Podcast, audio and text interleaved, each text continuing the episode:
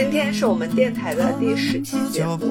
啊，我们要聊一本余华的小说《许三观卖血记》。呃，这本小说呢是余华在一九九五年创作的一部长篇小说，呃，描绘了在中国解放初期的一个普通家庭的一家之主许三观，为了生活所迫，一次一次的为孩子、为妻子，呃，去卖血换钱换食物的故事。呃，他靠着卖血度过了人生的一个一个的难关，战胜了命运给他的惊涛骇浪。许三观的经历，呃，经历了中国的许多巨变，经历了呃六十年代的饥荒，一家三口靠着喝西域女湖度过。和这部小说是以一个个人和一个家庭折射了时代的变迁与漫长的历史身世，情节跌宕起伏。它是一个。呃，看似比较质朴，但是呃意味深长的小说。那接下来我来介绍一下这部小说的作者余华。那余华是中国先锋派小说的代表人物啊，他出生于一九六零年，然后他老家是在浙江的杭州，父母呢都是医生。后来他随父亲的工作就迁居到了海盐，他童年的生活都是跟父母在医院度过的。所以呢，他在很小的年纪就旁观了非常多的生离死别，然后这让他呢也锻造出了非常强大的内心。然后他呢，呃，是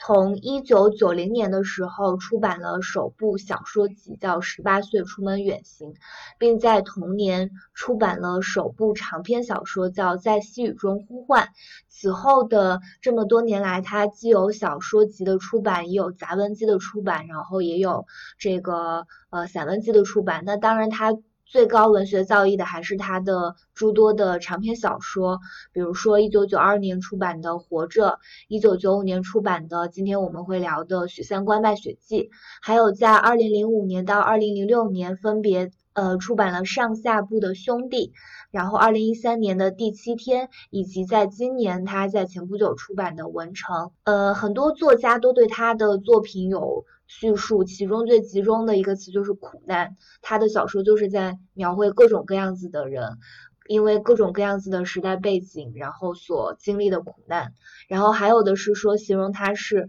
在进行一种零度情感描述，呃，零度呢就是没有温度嘛，或者说是一个非常冰冷的温度，呃，就是我引用了一句。阎连科另外一个非常著名的作家来形容他去他的书写的时候，他用的一句话说：“当所有的中国作家都不正面去面对中国现实的时候，是余华正在面呃正面面对。”对，然后这个就是对他的一个简要的介绍。接下来。就请小白哥再讲一讲这个，再讲回到我们这部作品，然后讲一讲跟作品有关的电影改编之类的事。呃，我们现在聊一下，就是关于《许三观卖血记》的它的电影改编。二零一五年在韩韩国上映了由何振宇执导的电影《许三观》，它就是嗯改编自余华的这本小说。然后这部电影在豆瓣上评分还可以，有七点四分。嗯，就是其实呃，对于韩国演员阵容来说。那部电影它其实咖位还挺高的。其实这部电影我没有仔就我没有看过，就从评评论上来说，它并没有就可能没有原著那么深刻。它大概就是嗯，更多的集中在许三观和他就是非亲生子一乐之间的那种纠结的经历。呃，然后就是大家很期待的对于这部电影的中国版。然后呃，在二零一五年的时候。余华是有一部新书上映，他在那个新书的发布会上，他就透露过自己的儿子余海果是在指导这个《许三观卖血记》的电影版，但当时他没有透露具体的事宜。然后现在其实，在豆瓣上这部电影的这个条目是可以搜出来的。然后他的那个主演是，就是女主演是严炳燕，然后男主演我忘记了。但是这个这个电影从二零一五年的这点消息到现在就六年过去了，丝毫没有那种上映的。就是上映的迹象吧，然后很多猜测就大概嗯集中在它在中国呃迟迟不能改编成电影或者不能上映，可能是由于这部小说它本身嗯描述的那些特殊的历史和时代的原因。你刚刚是不是提过说姜文曾经也是想做这个电影的改编？对我之前在搜资料的时候，有看到姜文他当时非常非常想要能够就是改编和指导这部电影。那姜文自己本身的电影里面就存在着很多这种历史的、政治的隐喻的东西。那你看许三观都不是隐喻了，他的时代背景跟人物的命运是结合的很强烈的嘛。嗯，那他肯定也很想做一下这部电影。那就是我其实是看过韩国的那部改编的，因为我很喜欢何正宇。那何正宇他又指导又主演，可见他应该是非常喜欢余华，也非常喜欢这部作品的。那当时我看了这部电影之后，我打分我也是打了三星半吧，就其实就是三星，因为确实他演的很好，然后他在描述那种家人之间的情感，然后以及可能是展示当时那个。呃，韩国的底层民众的社会生活情景里面，就是已经算是比较到位的那种。但是，之所以许三观大家那么喜欢，全世界的人这么爱着，我觉得很大一个原因就是因为他描述的苦难是与时代与个人在一起息息相关的。我们作为一个中国人，我们作为一个作为更了解那段历史的人，就是你抽离了这个历史背景，那可能这部。这个这个作品，然后这个电影它本身可能就已经不是完整的了，所以在这个基础上你再去给它打分，就可能不会打到那么高了。嗯，是的，因为它抽离历史背景之后，就好像更局限在它的这个家庭关系，然后父子之间的这种情感。对，那我们电影改编就这个部分大概告一段落。嗯，那我们接下来呢，就是要聊一聊，嗯，各自对这部小说中。比较印象深刻的片段或者故事，呃，我这次呢就是第一次我们是真的聊书嘛，然后我想呢书里面最有魅力的东西肯定是这个作者书写的文字，所以我决定做一件我最喜欢的事情，朗读，就是做一下这种对，做一下就是那种重要的我喜欢的情节的朗读。我选的第一段呢是啊，先交代一下这个情节，就是许三观他。嗯，发现他许三观有三个儿子嘛，呃，一乐、二乐、三乐。那其中这个一乐呢，就无论是他自己还是他感觉到他应该不是自己的亲生儿子，所以当他得知了这个事情之后，他对一乐的态度就产生了挺大的变化。呃，在有一次卖血之后，他就请自己的老婆，然后还有二乐、三乐去吃了一顿好的，然后就没有管，就没有管一乐。那一乐当时得知了之后，他就非常的伤心，他先去找那个别人都说是他亲爸的一个何小勇，但那个何小勇也不理他。他后来越想越委屈，就离家出走了嘛。离家出走之后，这个许三观就听别人说他儿子好像呃在某个角落蜷缩着哭还是怎样。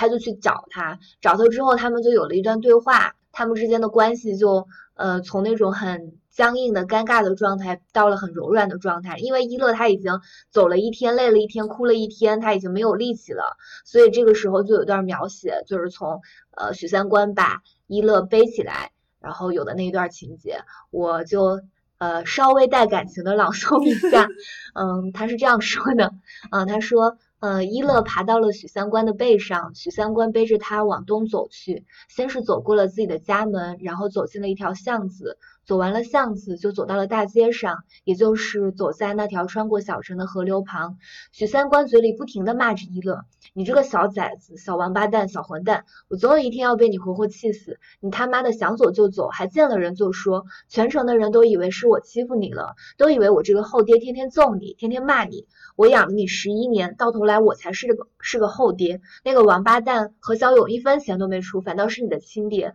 谁倒霉也不如我倒霉。下辈子我死也不做你。”的爹了，下辈子你做我的后爹吧，你等着吧。到了下辈子，我把你折腾的死去活来。一乐看到了胜利饭店明亮的灯光，他小心翼翼地问许三观：“爹，你是不是要带我去吃面条？”许三观不再骂一乐了，他突然温和地说道：“是的。”我这一段其实我就最后只记得他一乐问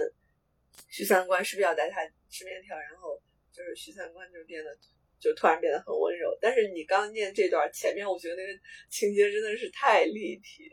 就是就是许三观，因为许三观就是这样一个人嘛，很碎嘴子，然后就是也是在不停的抱怨啊、吐槽啊，用现在的话说，但是他又是就是又是很温柔的，又是那种很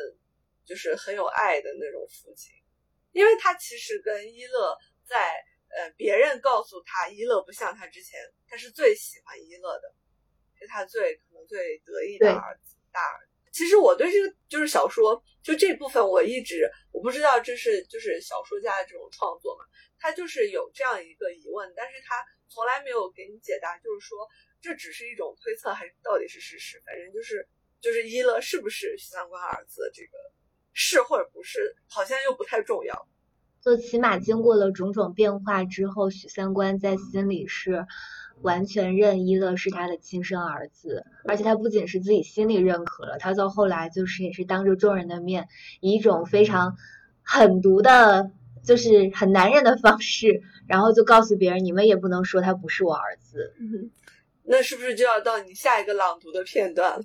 是的，就是其实他。里面我觉得去描写这种父子亲情，里面也有非常细腻的东西嘛。就尤其是他跟一乐的这种关系，从他最爱的儿子到后来发现不是他的，他以为不是他的亲生儿子，到比较冷淡，然后再到说他还是离，就是无法去割舍这种亲情的羁绊。然后到最后，他就是很硬气的说，就他就是我的儿子。那他在说这段话是发生在什么时候呢？那是反而是发生在就是伊乐。据传是他亲爹的那个何小勇，他当时出了车祸，在医院里待着，快要死了。然后乡下人就说，这个时候他的亲儿子去给他亲爹喊一喊魂，就可以把魂喊回来。那因为何小勇呢，他自己跟他的老婆生的是几个女儿，没有儿子。这个时候，这个何小勇的老婆就过来求，让一乐喊一喊。那。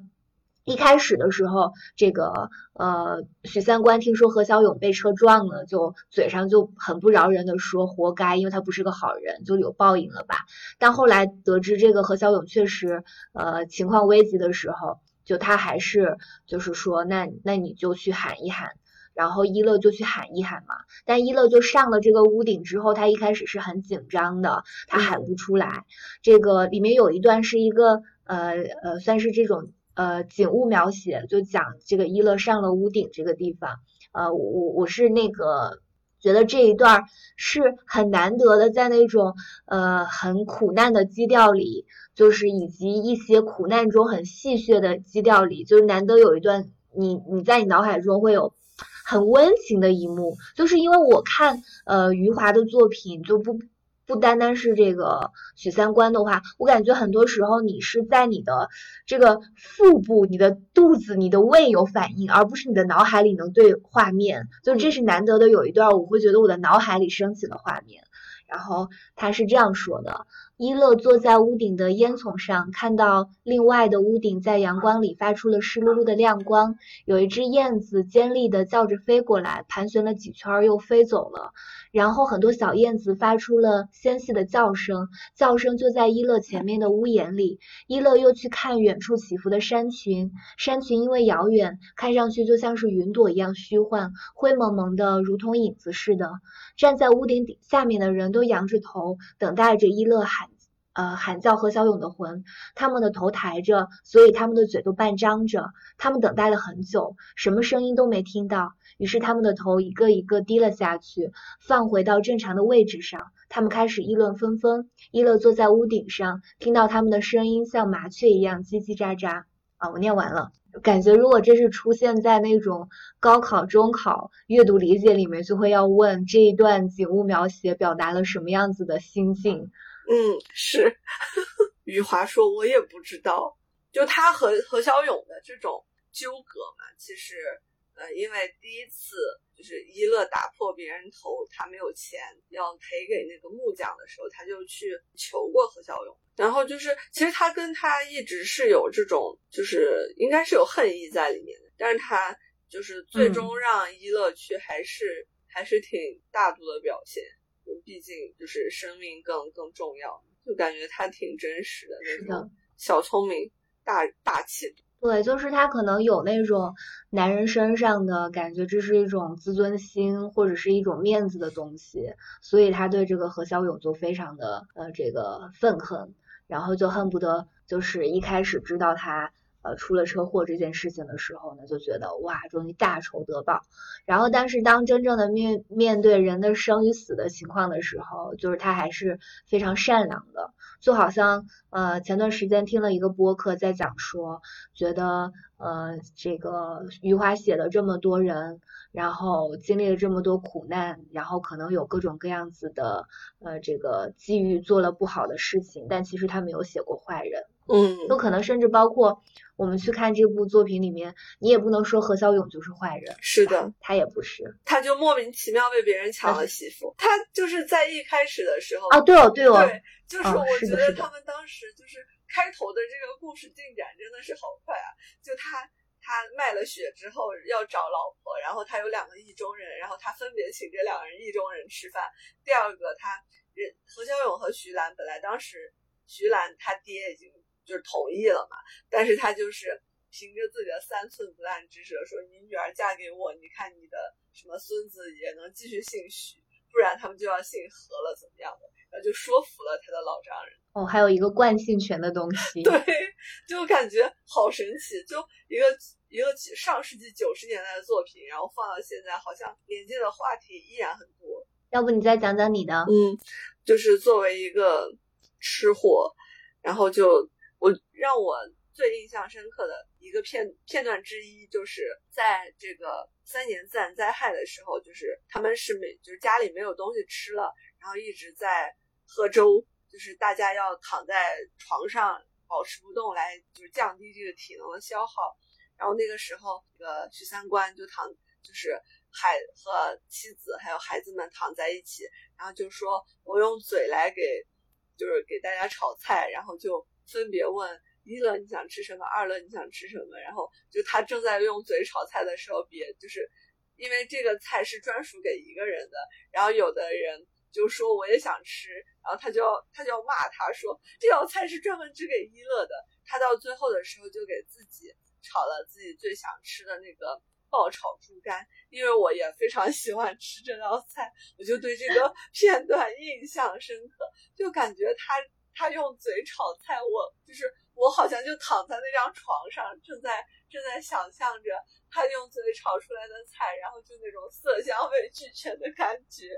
所以你也在那里吸溜你的口水。是的，我觉得许三观去当一个厨子也是不错的。我以前和我那个舍友住的时候，他做这个菜，就是炒猪肝这个菜，真的非常的精细，有很多步骤，要先把它就是怎么就是腌一下处理啊，就是先。就是洗掉血水，什么腌一下，再用一个什么纸包一下，就就那个工序很复杂，然后就感觉十三观那么精细的做的时候，就非常的享受。还有一段就是那个文革的时候，因为徐兰和何小勇的过去的这个经历，他们生活的那个城市的人是知道的嘛？因为怎么知道呢？那是徐兰自己以前在吵架的时候，就坐在门槛上自己讲出去的事，然后。就是在文革期间，他被抓了。这个就是他是一个搞破鞋的典型，然后又要拉出去游街。在那个时候呢，就是嗯，要有人去给这个许兰送饭嘛，就是许三观去给许兰送饭，然后他就是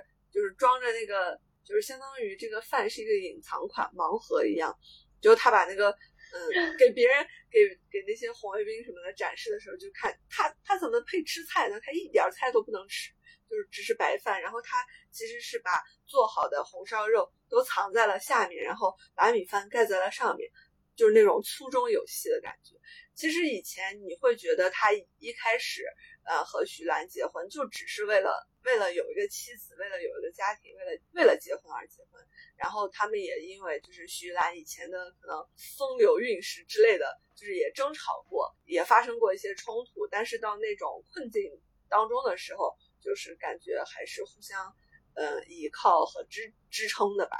包括其实到最后的时候，呃，因为许三观老了，但是他那个时候其实生活条件已经很好，他又想去卖血，就是那种血液里的那种血在涌动吧。我反正没有那种那种感觉。然后别因为这个血头，因为他已经老了，他不能再献血，他就很伤心的在街上哭了。他的几个儿子就就就觉得很。就是脸上挂不住啊，或者怎么样，就就让他不要再这样哭。但是徐兰就冲出来说：“嗯，当初不是，如果不是因为你们的爸爸去卖血，就是家庭不会度过那么多那么多难关啊。伊乐的命是怎么救下来的？然后他就是也是那种在保护、在维护许三观的那种形象吧。然后最后他们俩去吃了炒猪肝，喝了黄酒，这一段就感觉像一个呼应。是的。好像莫名其妙成为了一种就是仪式感一样，他觉得必须要先完成卖血那一段儿，然后才可以去吃这个东西。是的，一乐突然得了就是肝病嘛，然后要去上海治，就是他一路从这个家乡卖血，要要卖很多站去上海，然后去就是给自己的儿子换钱治病。这个其实那一路上我就一直很揪心，就是一直在害怕他死掉，然后他。没有死，他挺过来了，他一直到了上海，就是那种，而且他那种心一直在跟他悬着，然后他中间还教别人去怎么卖血，而且后来他就是虽然卖了血，又结果又要因为那个失血过多要给自己输血，对，然后可能就又没有卖够钱，然后但还好他的儿子救过来了，而且就是他也。后来文革结束了，然后孩子回到身边，在离家不远的地方工作，然后他也跟徐玉兰相伴到老。就最后的结局是，相对于前面那一大段苦难而言，就是你会觉得还是一个有所慰藉的，有一点点温暖的结尾。嗯，是的，不然真的就是都要比我们看活着呀，只就那个时候的感受要就是没有那么。伤感吧，嗯，就是没有苦难的那么决绝，而且他就是相比较，因为其实前面也是铺垫了两次，他就是最早教会他卖血的村里的两个人，一个因为卖血身体败掉了，一个就是在卖血当天就突然就是应该是脑梗或者什么之类，就是就第二天就去世了，就是好有那种冥冥之中好像就是因为。就是过度的卖血的话，你的身体会就是崩溃的，然后就是有一天你可能也是这样的结局，但最好好好歹他坚持了到了最后。那我这边还有最后一个情节，其实不算情节，是那个许三观在文革的时候讲的一段话。然后他就说，呃，文化大革命闹到今天，我有点明白过来了，什么叫文化大革命？其实就是一个报私仇的时候。以前谁要是得罪了你，就写一张大字报贴到街上去，说他是漏网地主也好，说他是反革命也好，年月最多的就是罪名，随便拿拿一个过来写，写到大字报上再贴出去，就用不着你自己动手了，别人就会把他往死里整。然后他后面有一段就是我就不念了嘛，他意思就是说他自己在想是不是要找一个仇人来出气，然后就想来想去想不出来一个仇人，就在他看来何小勇只能算半个，然后呢他就觉得，但是那个何小勇他当时就是让车撞了，他不是就死了嘛，他就觉得说那这几十年来他就没有一个仇人，这样。就他也也挺好，他没有仇人，就不会有人来贴他的大字报。那当然没有人贴他的大字报，但是徐玉兰也没有仇人啊，但是就有人贴了他的大字报。就他前面那一段，就是写他说这个话的时候，就是那种你觉得是一个他可能没有太多的知识文化，然后但是他有着很朴素的。正义观，他很善良，就是他的人性没有在文革的时候因为这种你报仇我报仇然后被泯灭掉，也没有。其实当时想一想，那个历史上不是有很多这种夫妻反目成仇，然后是什么呃父子反目成仇，老师跟学生，然后你的之前是同事，就这种情况，就是你你会发现他没有，就是他。一个没有受过文化的人，他不晓得上层的斗争是怎样的。但是从他的视角看上去，你觉得他其实看的很简单，但又很本质。然后在这种情况下，他觉得自己没有仇人，就是尽管可能，嗯，那个他前面有多么恨多么恨这个何小勇，但是他不觉得那是他的仇人。嗯，然后我觉得这一点。就是，尤其是你想到那种岁月里，他跟这个许玉兰相互扶持，因为他们在家里不是搞了一场内部批斗，就是他呃讲，其实他是，我觉得他是有一种，当时感觉到像一乐、二乐他们孩子可能，嗯，就是因为他接受这种革命教育之后，他就可能说不定对他妈妈就很嫌弃，就是很很很什么的情况下，他其实就是有一种他们。自己在自我揭发，他就告诉告诉他的孩子说，因为一乐很崇拜他的父亲，很崇拜徐三观，他就说，你看你妈妈犯的错误跟我犯的错误是一样的，如果你觉得你妈妈怎么样，那你就应该觉得你爸爸怎么样。如果你不觉得我怎么样，那你妈妈也没有怎么样。嗯，对我我觉得那是那那种，就是从一个教育的角度上来说，就很难得的，我会觉得话糙理不糙，就是还挺挺那一刻还挺有这种，就是挺。光辉的丈夫形象和父亲形象，因为前面他的某些行为其实看着让我们觉得挺生气的，就很很很早前的一些啊，对。其实你说到这就是那种时代的这种就是就是含义的东西的话，我觉得其实那个李雪头他也挺有意思的，嗯，因为我记得有一个情节是，就是他想去卖血。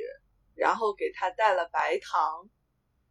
然后李雪头不收，然后他就很诧异，就说：“嗯，呃，因为以前就是阿阿龙还是阿芳，我忘记他的名字，就是说要时常告，就是给李雪头一些好处，然后他让他记着你，然后他就是因为那个时候白一斤白糖是很珍贵的东西嘛，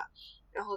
然后李雪头就坚决不收，然后那个时候他李雪头告诉他说他入党了。”什么就好像说党员不能拿群众的一针一线之类的，然后就推辞之下，他就是那个李雪头就占了一点那个白糖，但后来好像是是不是再往后一点，然后李雪头又反正又说就另外的一番话，但我忘记后面的话说的是什么。我想就是，如果这里面有一个你感觉是一个呃余华在写的时候，就是作为一个丑角、一个反派来写的话，感觉就是这个李雪头吧。嗯，唯一的吧，大概。而且是不是也是因为这样子，所以这个嗯剧本就过不了审？那如果这样的话，那这本书岂不是在现在也也出版不了？那我就不知道。按理说他这些年来应该有在不断的再版吧，不至于出版不了。他。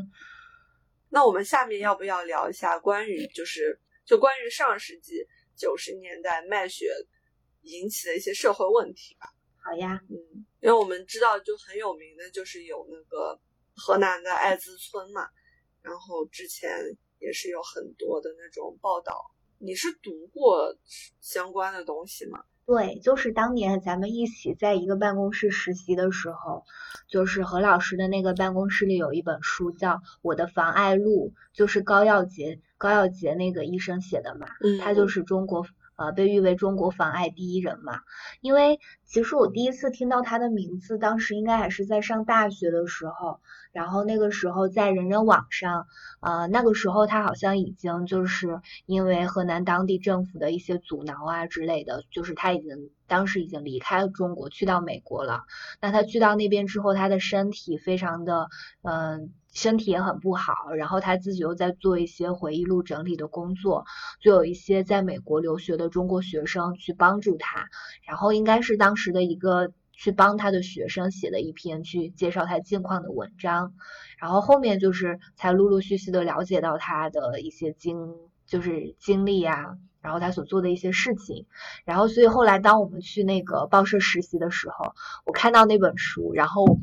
当时不知道为什么我应该不是很忙，然后可能是端端姐当时也没什么事情，或者是她已经去国外出差了，然后就那段时间我就比较集中的把那本。对，我是把那个我的妨碍录在在那边应该两天的时间看的差不多，后来好像到周末我还问何老师能不能带回学校去看，我就还带回学校去看，然后就把那本书看完了。当时看完是很震撼的，嗯，这次是因为我又想到这个再再回顾一下，我就发现这本书其实后来没有再版过，你现在在网上无论就是各大的。图书销售的平台都已经买不到了，就好在我前两天在我经常下电子书的一个网站上找到电子版，我又就是大概的过了一下基本的内容，然后现在想想还是觉得，嗯，就是很震撼，因为当时是就是九十年代，我看到的是二零就是二零一五年左右的报道，就是说河南三十全省三十八个有艾滋病人一。就是有一百人以上艾滋病的村子，在上蔡县是有二十二个，就是那个地方也是就河南这个经济发展比较落后的一个地方。嗯，我们要不就那个按照时间顺序稍微的讲一讲这个，就是九十年代中期这个河南农民因为卖血和这个导致嗯好呀艾滋病蔓延，就先把这个事件背景先讲一下。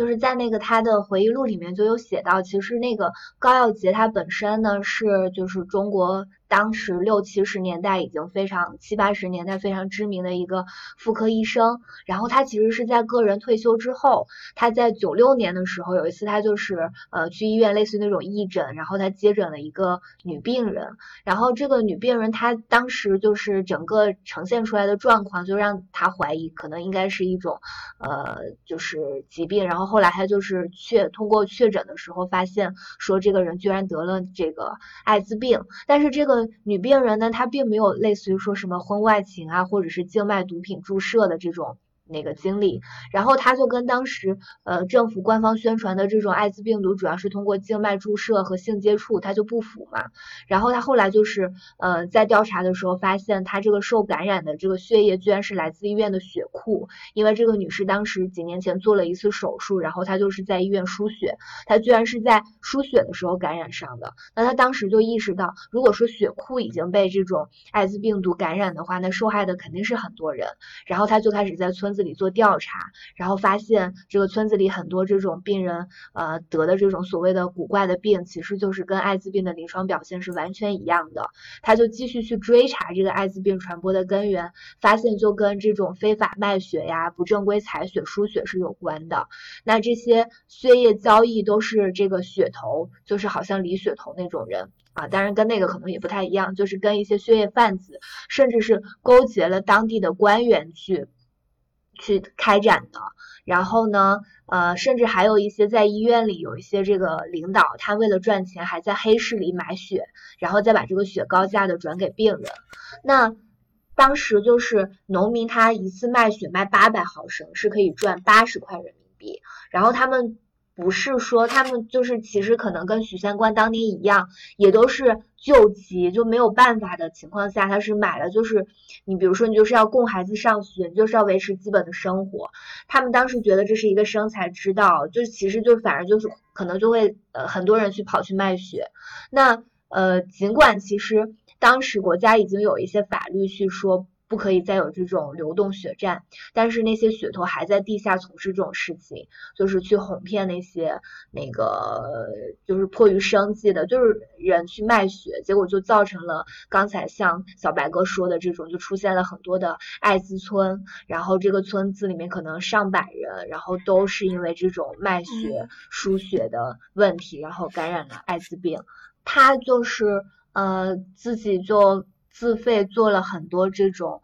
呃相关的调研调查报告，但是因为这件事情涉及到了这个政府啊、当地政府啊之类的，然后就是政府就觉得这是一个唯恐避之不及的事情，所以就给他造成了就是也做了很多阻挠的事情。那当然，其实，在中间一度他因为做这些事情，其实也受到了很多这个官方的表彰，然后比如说他应该是某一年感动中国的。这个获奖人物吧，然后，然后他也就是得到了这种呃世界上这种就是妨碍呀，就是或者说一些医疗上面的，就是那种杰出人物的认可。然后他也曾经就是呃去到国外去就是领奖，但是在这个过程中，总之他就受到了很多的阻挠，然后甚至是软禁之类的。后来他被迫在。零九年，就是高达八十多岁的时候，被迫离开中国，然后就就去了美国，就现在也是一个人，就是因为他的老伴儿就是在他离开中国之前就反正就已经去世了，然后他的儿子和女儿因为他做这件事做这些事情，就是嗯个人的，就是个人都受到了很多的影响，所以他他的子女也是很不理解他，所以他真的就属于孑然一身，孑然。一生的在国外孤独的现在已经九十。就是我当时看那个《我的妨碍录》这本书的时候，这本书是二零一一年出版的嘛。然后它有一个前的序和一个后面的一个就是有点类似于编后记的那种。那然后这里面涉及到的两个人物，如果我没有记错的话，应该都是南方系的记者。然后当时就是其实呃除了他自己本身做这件事情去帮助这些艾滋病人，甚至照顾这些呃艾滋孤儿。就是这些事情之外，就他除了受到来自官方的阻挠之外，就是他还经受了种种种各种各样的压力。就比如说，还有一些艾滋的骗局，然后就是一些人就声称有什么有这个治愈艾滋的那个、那个、那个，就是。偏方秘方，就他还要去做这种，就是宣教，就是不要让那些已经因为感染艾滋非常贫穷的人，好像抓住救命稻草一样，结果其实是骗财骗钱，然后又延误了最佳治疗，然后甚至还有一些所谓的公益机构和公益组织，就频频的要求他去站台宣讲，就完全不顾他已经很大年纪，就这些都是那几个，就是呃，在在。前期帮他写序和后期编译的那个记者讲的嘛，甚至有一个就是都呃就是指出来他的姓什么干什么，呃就是他没有写他叫什么名字，就说就把他作为一个宣宣传的工具，甚至有一些人因为知道。这个他在国际上很有声誉，就是想跟着他一起去呃国际上领奖，甚至有的组织里面的两个人就会为了谁在领奖的时候带他发言，还要大打出手那种。就总之，我感觉就是他挺苦的啊，然后就是嗯。而且他的人生就是你往前倒，我发现他老家是山东的，然后他是山东的什么曹县的一个大户，他的人生也很传奇，就是因为他出生的年月很早嘛，他经历过民革，呃，民国经历过抗战，也自也经历过三年饥荒和文革，而且他在文革的时候，因为他也就是他也是这种医生医学就是知识分子，就经历过批斗，当时因为。被打胃被打坏了，就被切掉了一大半。然后又因为他是旧时代出生的，他其实还是裹脚的。曾经，对他其实是个小脚，对，就是真的是非常坚韧。应该就是上次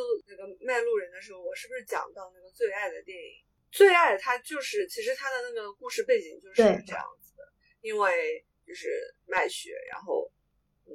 就是这两个就是男女主角都得了。艾滋病，然后就是他们在一起，就是背景背景是这个背景大背景。就是余华写的时候，这这个事情好像还没有被揭露出来嘛，所以他肯定不是基于这样子的一个背景去写的这篇文章。但是那个其实呃，那个高耀杰去调查这个河南血祸的事情，然后也有很知名的作家，然后就基于这个题材写了书。我现在。找不到了，好像也是阎连科写的吧，还是谁写的？总之也是一个还蛮有名的作家。丁丁庄梦就讲讲我我的献血体验，公司组织的一次就是那种集体献血，然后对比对比许三观的那种，我觉得我要是之前看这个小说，我说不定在献血之前也会喝两大碗水。就相比于许三观，我的献血体验肯定是非常好的呀。我是在上海血液中心去献血，然后要先。有一个小的抽血的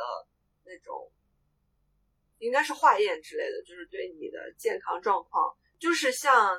你去体检抽的那种血，然后大概等半个小时左右，然后再就是你有结果了之后再去再去献血。但是我躺到那个献血椅上的时候，我还是有点害怕的，因为它它的针头真的好粗，就就扎上去的那一瞬那一瞬间是有点。我就不敢看，我我是有点有扎进去的时候疼吗？扎上去那那一瞬间是稍微有一点，因为它因为它那个针真的是比我们平时抽血粗，然后就是会有那种比较酸的感觉嘛。但是因为我是两百 cc，其实不是很多，就时间还挺快的。但是嗯，献完就是一个小常识，就是你献完血，大概呃你从那个献血台上下来，你要到旁边可能休息十五分钟左右，然后你才能。你才能走，就是这样，就对身体好一点。然后一般一般来说，像我们参加公司的这种献血，它是有一个福利的嘛，就是嗯，就是出于你的身体健康考虑，就会你是会有五天的那种带薪休假。呃，我不知道是我心理作用，还是可能真的是有这种感觉，就是大概献完血，呃，三四天，你的那个献血的手臂会有一点酸。然后其他的没有没有什么不适的症状，然后我就在想，就是我就在就是看这本书的时候，就联想到我之前献血，我就在想，这个许三观从家乡，然后要一路献卖血去上海，就是他要连续去抽血，真的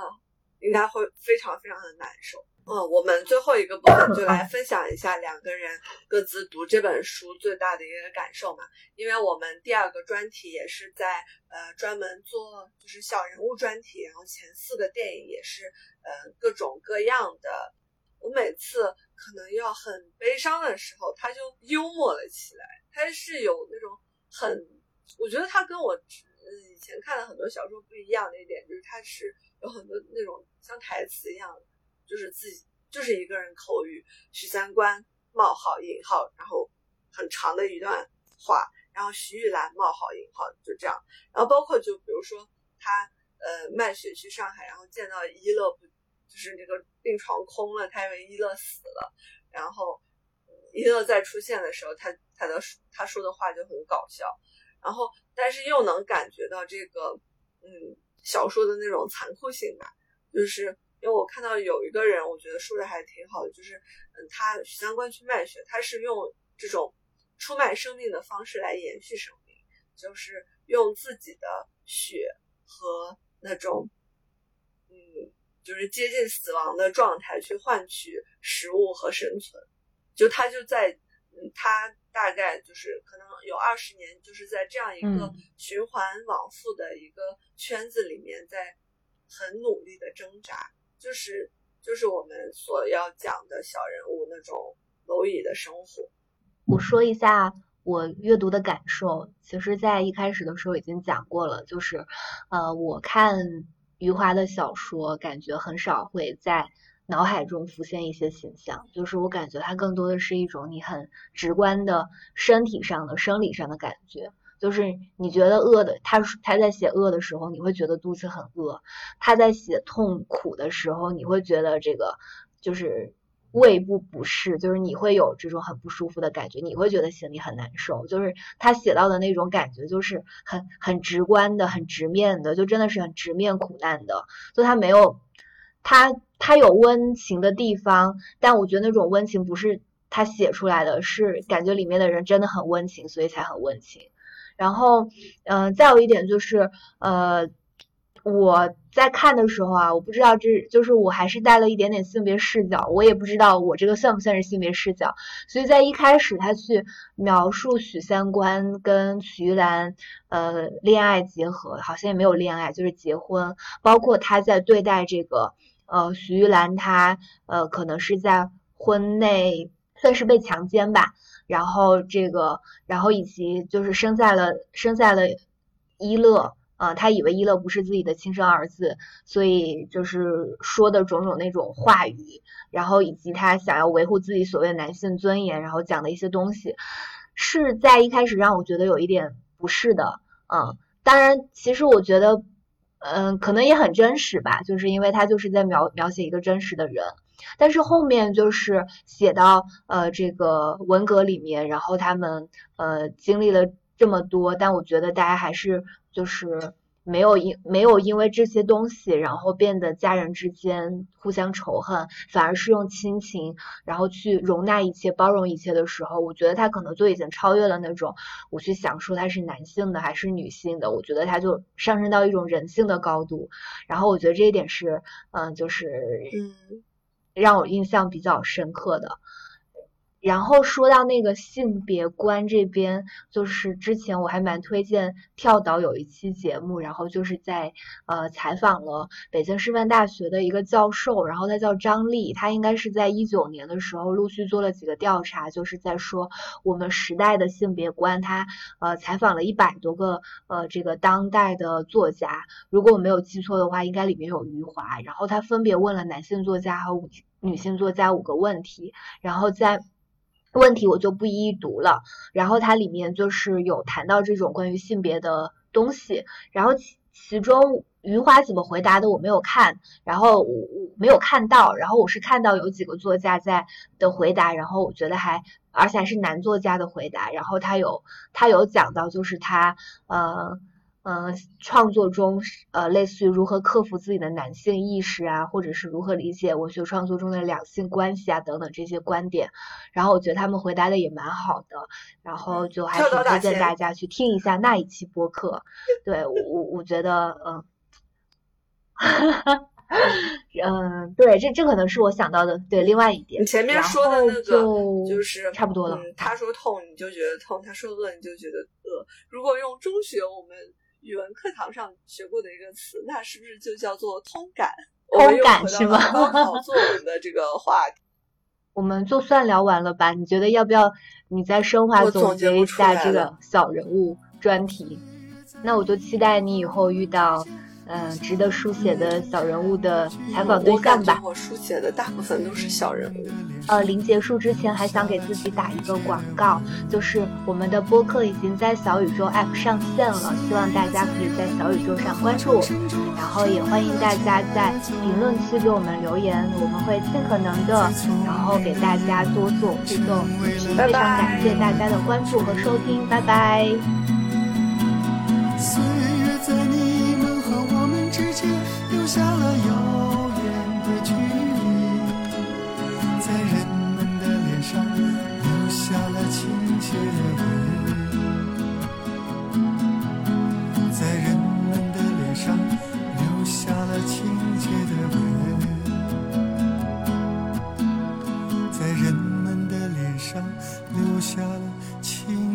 you.